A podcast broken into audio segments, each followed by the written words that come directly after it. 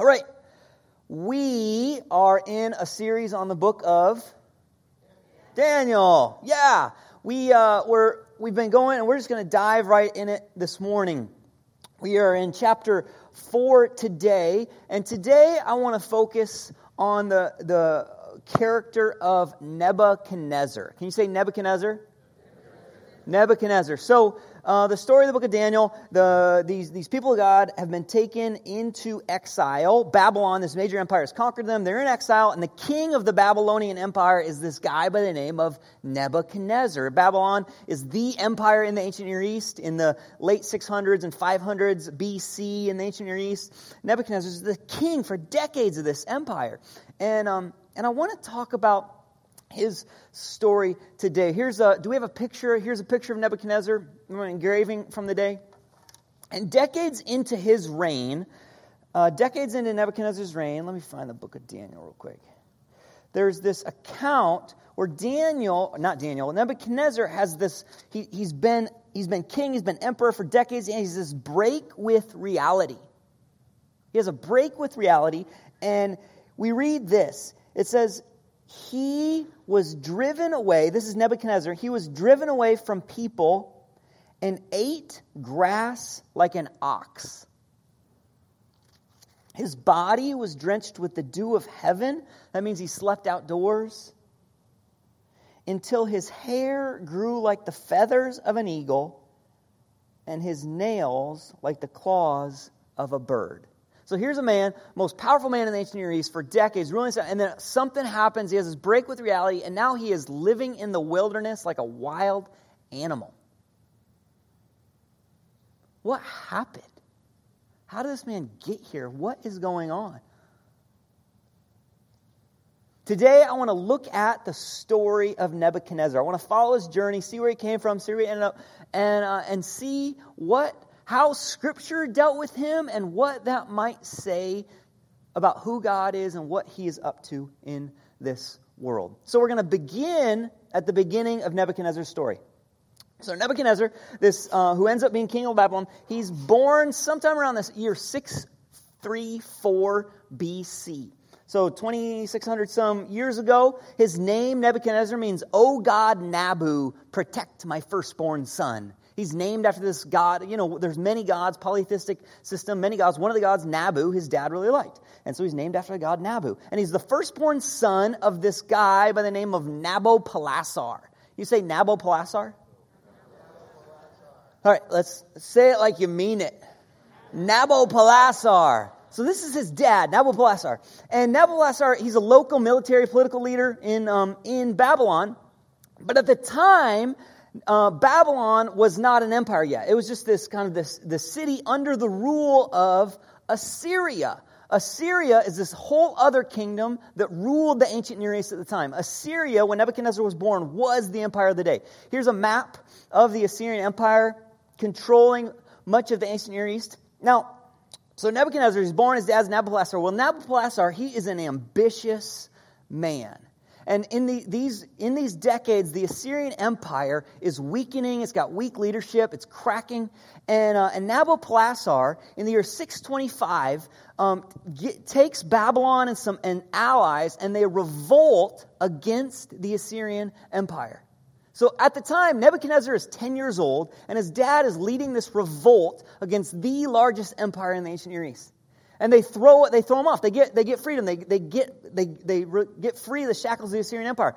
And so for the next 20 years, Nabopolassar, the leading Babylon and, and their allies are fighting and pushing back the Assyrian Empire. I mean, can you imagine?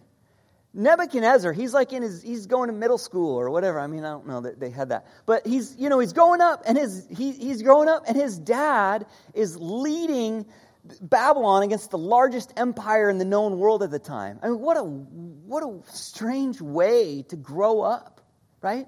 So into his 20s, Nebuchadnezzar becomes a military leader in the Babylonian Empire.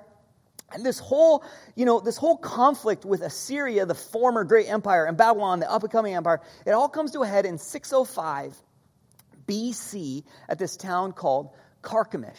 Famous battle in the ancient Near East. And so uh, I think, let's see the next map. We got Carchemish up there. It's on the Euphrates River. Today it's the border of Turkey and Syria. And, uh, and so what you had is you had Nabopolassar leading Babylon. They had formed alliances with the Medes, the Persians, the Scythians, and they're on one side. And on the other side is Assyria, the former great empire, and they've, they've allied with Egypt, this other great empire of the day. And so it's this huge battle at Carchemish, 605. Uh, Nebuchadnezzar is 30 years old at the time. He's leading one of the contingents of the Babylonian Empire, leads them across the Euphrates, takes on the Egyptian army, conquers the Egyptian army, drives them back to Egypt. The rest of the alliance takes on the Assyrian army, conquers them. And so in 605 BC, Nabopolassar and the Babylonian Empire conquer the Assyrians, and they become the empire in the ancient Near East. And so suddenly, let's go to the next map. Suddenly, now Babylon controls all this territory that was formerly the Assyrian Empire. Now it's what historians call the Neo Babylonian Empire. 605. But get this months after, just months after Nebuchadnezzar had this coming of age moment, defeating Egypt, and, and Nabopolassar take, you know, forms the Babylonian Empire. Just months after that, at the age of 53, Nabopolassar, who is Nebuchadnezzar's dad, dies of natural causes. And so suddenly, at age 30, Nebuchadnezzar finds himself as king and emperor of the largest empire in the known world. Is that wild? What were you doing when you were 30? Or maybe, what do you hope to be doing when you're 30? Controlling an ancient Near Eastern empire. So this is Nebuchadnezzar. All of a sudden, he's in charge of this thing, right? It's wild. So, well, what does he do? Well, he starts trying to firm up control, solidify control. One of the things he does, the, the capital city, Babylon, it's been neglected. All these years of fighting, there's been no, it's kind of been neglected. And so he goes back and he builds up the capital, Babylon. He builds these giant walls that historians would write about later, these gates that you can still, the Ishtar Gate, you can still see it today. Uh, he builds temples. One of the temples he built uh, was this temple to Marduk. Marduk is one of the gods of Babylon. There's all these different gods. Like I mentioned, Nabu was one of them, but the chief god of the Babylonians was Marduk. And, uh, and, and so Nebuchadnezzar builds this temple to Marduk. And in fact, it's so interesting, just to kind of get an idea of how Nebuchadnezzar saw himself. Let's go to that next image where, so this image of Nebuchadnezzar, you want to know where it came from? The idol to Marduk, the idol of Marduk, the chief Babylonian god, the idol of Marduk, in the, the eye of Marduk, that's what that image came from. So, into the eye of Marduk, Nebuchadnezzar had his own image carved. And it's, and, he's, it's like he's saying, you know, the, you know our chief god Marduk? I am the one he thinks about always. I am the apple of his eye. And not in a sense of Marduk loves everybody, but it is me. I mean, what kind of, he has a high view of himself, yes? This is Nebuchadnezzar. So also, this is probably, if uh, historians think maybe this is when the Hanging Gardens of Babylon were built, but this is Marduk, he, or this is Nebuchadnezzar building up Babylon. The other thing he did, now that he's got this empire, is he's trying to secure the borders of the empire. And Egypt continues to be a threat. And the land bridge between Egypt and Babylon ran through what? Well known area. Israel. Yeah. Right? So he goes, so to control this land bridge between him and Egypt, this threat, he goes to Israel. Uh, then it was the territory of Judah.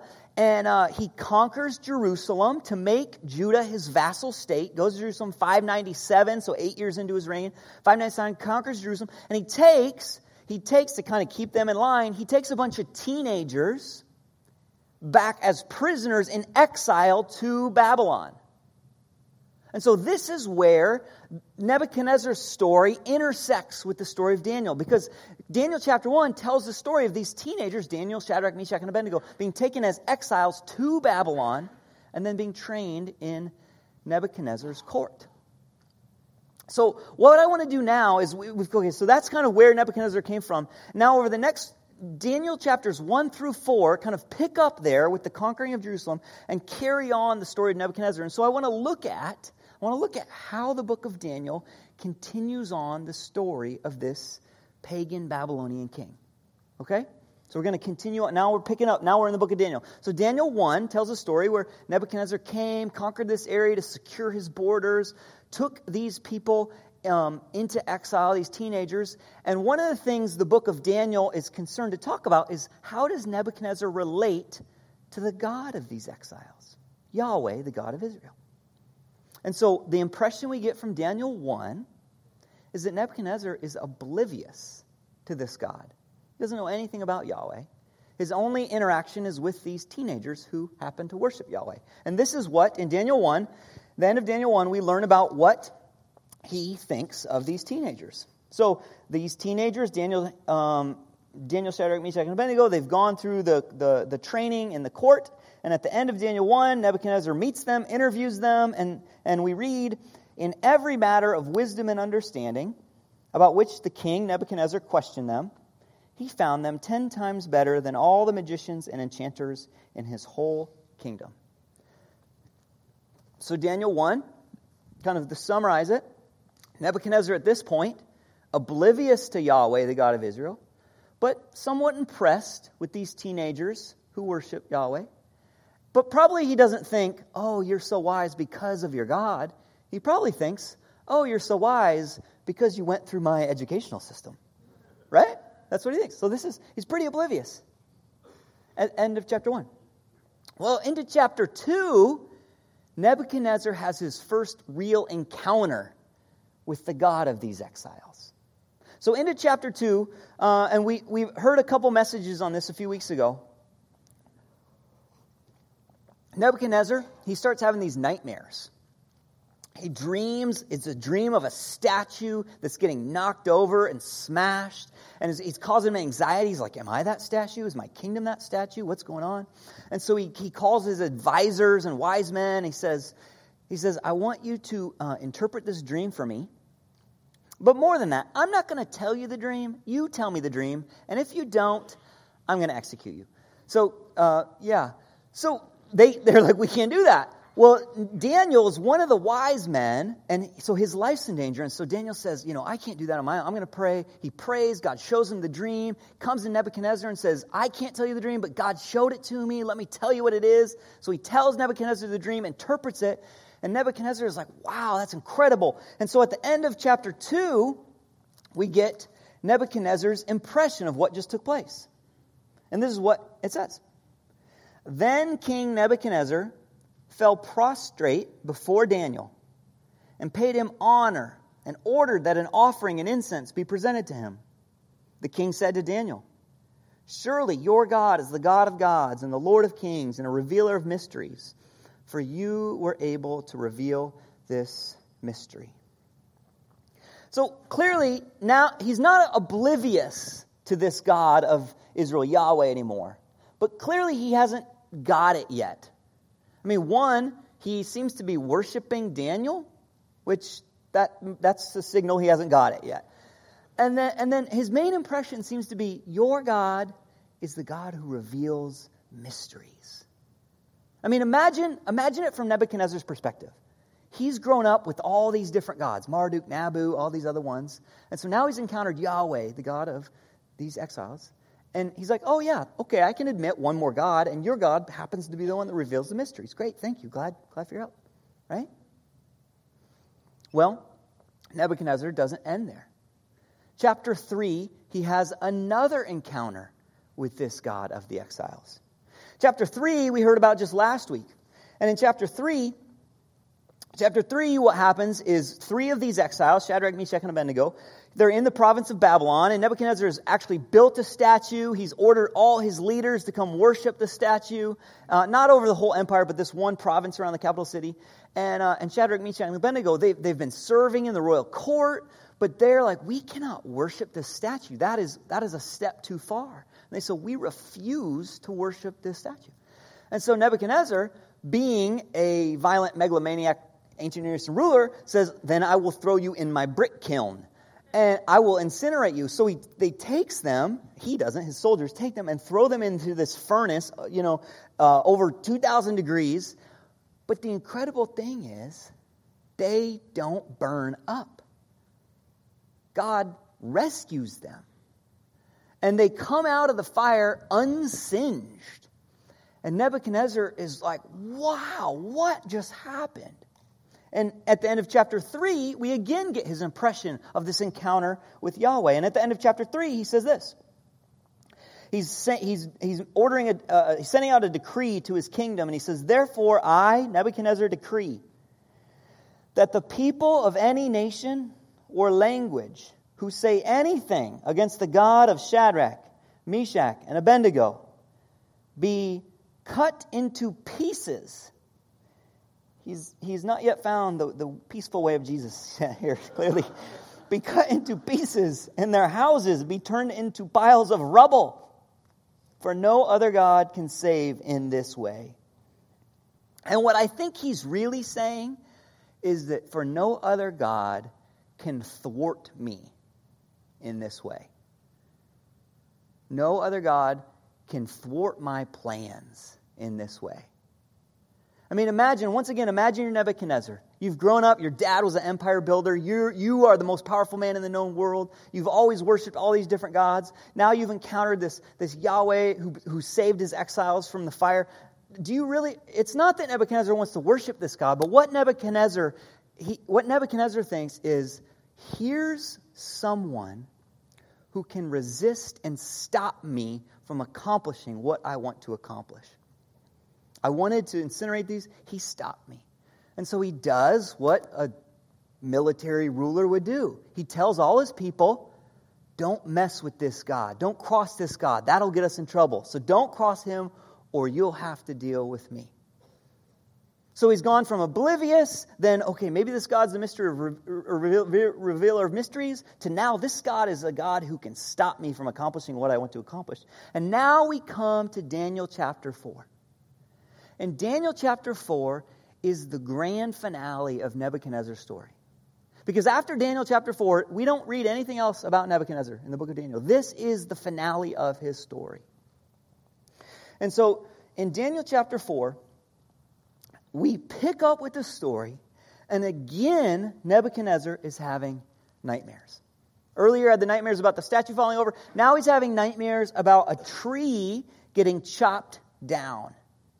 Very, you know, similar to the statue of But now, and he's, he's like, Am I the tree? Is my kingdom the tree? Are we going to get chopped down? And so again, he goes to his advisors. He says, What does this dream mean? Will you tell me what this dream means? This time he tells them the dream, fortunately for them. But again, they're, they're like, No, we, we don't know what this dream means. And again, he calls Daniel. Daniel, help me out. You've interpreted my dream in the past. Will you inter- tell me what this dream means? And Daniel says this Daniel says, Nebuchadnezzar, I, I'm sorry to have to tell you this. He says, You are that tree. He says, Nebuchadnezzar, the time has come for God to do an act of severe mercy in your life. Nebuchadnezzar, the time has come for you no longer to worship these other made up gods. The time has come for you no longer to worship yourself. God is calling your name. And God wants you to turn to Him, to make Him the center of your life, to turn away from these other things that control you, and to trust Him and worship Him with all your heart. Daniel says, Nebuchadnezzar, this is what's going to happen. God's going to do this severe mercy in your life he's going to he's going to ha- you're going to have this break with reality nebuchadnezzar. And you've been worshiping yourself you've been worshiping these these these idols of stone and wood and and nebuchadnezzar that makes people animal like when they do that. And, he, and in fact nebuchadnezzar for you you're going to literally become like the animals. You're going to go out and live in the wilderness and eat grass and look like an animal. And nebuchadnezzar it will only be when you turn and acknowledge the living god your full humanity will be restored nebuchadnezzar He's calling your name, Nebuchadnezzar. Would you listen? And Daniel actually says it. He says these exact words. He says, he says, Would you acknowledge that heaven rules? And heaven there is a stand in for the living God, God. Would you acknowledge that God rules? Renounce your sins by doing what is right, and your wickedness by being kind to the oppressed. It may be that then your prosperity, your peace, your flourishing will continue. Well, Nebuchadnezzar, uh, he's one of those people that learns better from experience than the words of others. And so he basically he just blows off. He just doesn't. He's like, whatever. I'm going to keep living the way I want to live. And 12 months pass, and we read that 12 months later, he's on the roof of one of his palaces, and he's up there. He's surveying all these buildings. You know, I was telling you about all that stuff that he built. He's known as the magnificent. He's surveying all these things he built, and he's saying, "What a great emperor I am! I am amazing." And at that moment, we read, immediately, what had been said about Nebuchadnezzar was fulfilled. And here's where we pick up with what we started the morning with. He was driven away from people and ate grass like the ox. His body was drenched with the dew of heaven until his hair grew like the feathers of an eagle and his nails like the claws of a bird. We're told that seven times pass. And we don't know if that means seven days, seven months, seven years, or just the fullness of time necessary. But in verse 34, at the end of that time, I, Nebuchadnezzar, and apparently that even though he's, he had this break with reality, some part of them, some part of him still had a choice to make. Some part of him still had a decision. Which way would he go? But I, Nebuchadnezzar, raised my eyes toward heaven, and my sanity was restored. Then I praised the Most High. I honored and glorified him who lives forever. And then he quotes Psalm 145 His dominion is an eternal dominion, His kingdom endures from generation to generation. And, and Nebuchadnezzar, it says he, he honors, he glorifies, he worships Yahweh, this God who's been pursuing him. And in fact, the entirety of the way this, this chapter 4, the grand finale of Nebuchadnezzar's life, is told, the way it's told emphasizes this. I mean, chapter 4 of Daniel is fascinating. You should spend some time in it this week. Chapter 4 of Daniel, the, the, the entire chapter that this story takes place in, it, it is written not from like a third person narrator point of view. It's written, it is a the first-hand account. It's a letter written by Nebuchadnezzar to his entire kingdom, testifying, telling the story of how he had a come to Yahweh moment. It starts, chapter 4, this letter starts with Nebuchadnezzar saying, I worship and honor and glorify the God of these exiles. And he, and he quotes Psalm 145, he quotes scripture. And then the end of chapter 4, he, t- he says, I worship and honor and glorify Yahweh. And then he quotes Psalm 45. He quotes more scripture. And so the whole thing is framed in worship of God and quoting the Psalms worshiping God. And in, in between is this, this firsthand, and the whole thing's written in Aramaic, the lingua franca of the day. It's not, it's the international trade language. It's not Hebrew. It's Aramaic. It's this letter by Nebuchadnezzar, this firsthand story, this firsthand testimony of a pagan king becoming a worshiper of Yahweh. I mean, can you think of anything else in Scripture quite like that? Begins and ends in worship. The story of God pursuing him. And after this, this we hear nothing else about Nebuchadnezzar in the book of Daniel. This is the finale. And so, a question for us the first four chapters of the book of Daniel Daniel chapter 1, 2, 3, and 4. Who are they about? Are they about these Jewish exiles? Daniel, Shadrach, Meshach, and Abednego? I mean, because Daniel's in some of the chapters, but not all of them. Shadrach, Meshach, and Abednego, they're in some of the chapters, but not all of them.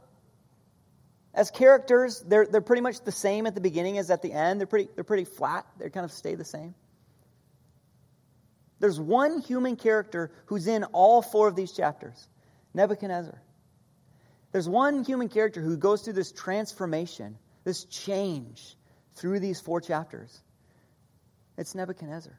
Every, chap- every chapter, 1, 2, 3, and 4, each one ends with this summary of what Nebuchadnezzar was thinking about Yahweh and his people. Chapter 1, he's oblivious. He just says, Whoa, these teenagers, these teenage exiles, they're really wise. That's it. Chapter 2, it ends by saying, Well, this, this, this Yahweh seems to be the revealer of mysteries. Chapter 3, he goes farther. He says, This Yahweh, he can thwart my plans. We better not cross him. And then chapter 4, it begins and ends with, I worship and honor and follow Yahweh, and quoting scripture saying that Yahweh is the God of gods. It's, it's Nebuchadnezzar that goes through this journey. I believe Daniel 1 through 4 is the story of Nebuchadnezzar, this polytheistic pagan Babylonian king, finding Yahweh, the living God of the universe. And maybe even to put it more accurately, it's not, it's not even it's, it's not so much even the story of Nebuchadnezzar, but it's the story of the God who pursues the pagan king. The God who even pursues the king who puts his people into exile. The king who conquered Jerusalem, who took his, these teenagers, it's God pursuing this king so that he too might know the living God.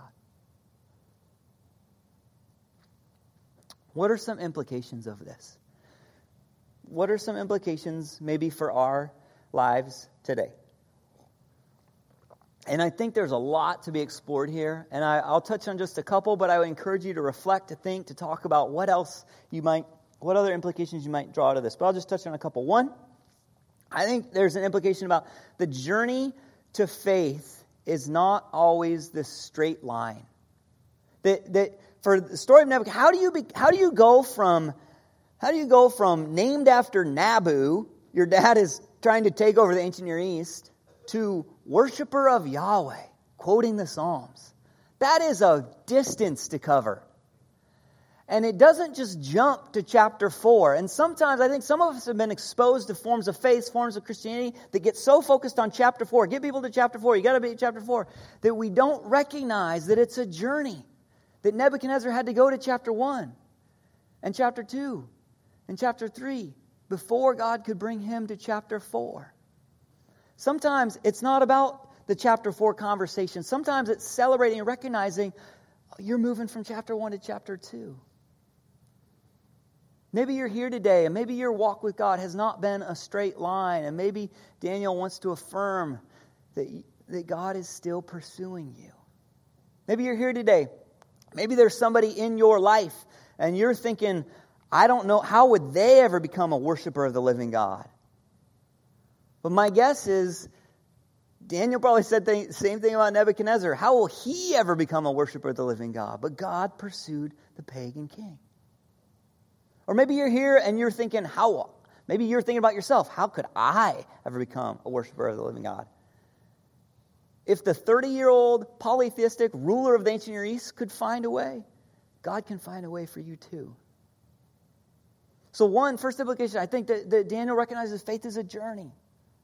And the second implication is this the second implication is that, uh, that the God of all Scripture is the God who pursues people of all nations. I've had people come up to me and ask me before something along these lines. They say, You know Tim, I get the New Testament and, and Jesus, and God is pursuing people of all different nations, all different tribes and tongues. But in the Old Testament, it seems like He's He's just about the Jewish people. Why isn't God about all people in the Hebrew scriptures as well? And my answer is, well, he is. He is about all people. Here we have in Daniel 1 through 4, the story of exile. Here we have the story of God pursuing the pagan Babylonian king. God is pursuing all people. And this is an isolated incident. In the book of Jonah, we get the story of Jonah being sent to preach to the Ninevites, the, the capital of Assyria, this empire that came before Babylon. Or you could talk about the book of Ruth, when, when Ruth, this Moabite woman, is brought into the story of God. In fact, she gets a whole book of the Bible after her. God pursues all sorts of people. And there's this danger that, that you know, these, these times of exile, if we think it's just about his people, that, um, you know, we, that these times of exile, we can think it's just about surviving or getting through or just God just taking care of his people. But we, we get this story of Daniel, the exile for God, God is saying, in times of exile, in times when you feel closed and imprisoned and, and, and held in and bound up, in these times, God says, I am up to things through you even beyond you, reaching people I could reach in no other way. It's not just about you. I am the God who pursues the pagan king, even the one who put you in the situation of exile. This is a God who pursues the pagan king. And this book of Daniel is written to these people in this exilic situation. And I think maybe at first that might be difficult to hear, but I think in the end it is good news. It is good, encouraging news that our God is up to bigger things pursuing people in this world. This is the God who pursues the pagan king, the God who pursues people we would never expect him to pursue. If you want to read more about this, I'd encourage you uh, a book to check out would be The Mission of God by Christopher Wright. Does a great job. Does a great job of talking about how God is on a mission from Genesis to Revelation, exploring what that mission is. If you want to look at this theme of how God pursues people through the entirety of Scripture.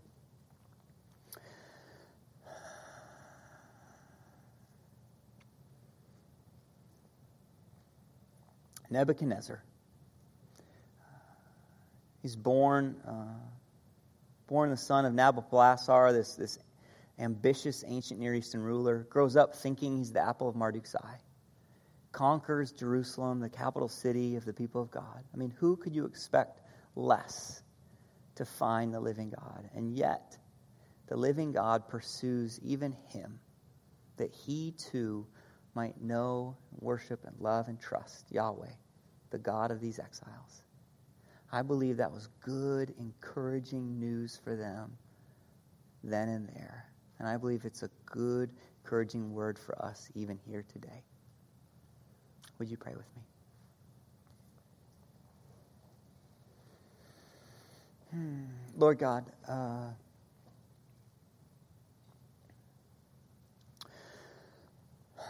Lord, would you help us to see our stories in light of your bigger story. Lord, I, I just see how for Daniel and his friends that you were up to bigger things in their lives. You were up to bigger things through them, things that they might never even anticipated, uh, pursuing even those that they saw as hostile to them. And Lord, um, Lord, thank you that you do things that are unexpected. Thank you that you do not fit into our presuppositions. And Lord, would you even this morning speak to us about how we might see the places that we're in differently, how we might see the people around us differently, uh, that we could live more and more caught up into your big story. In Jesus' name we pray. Amen.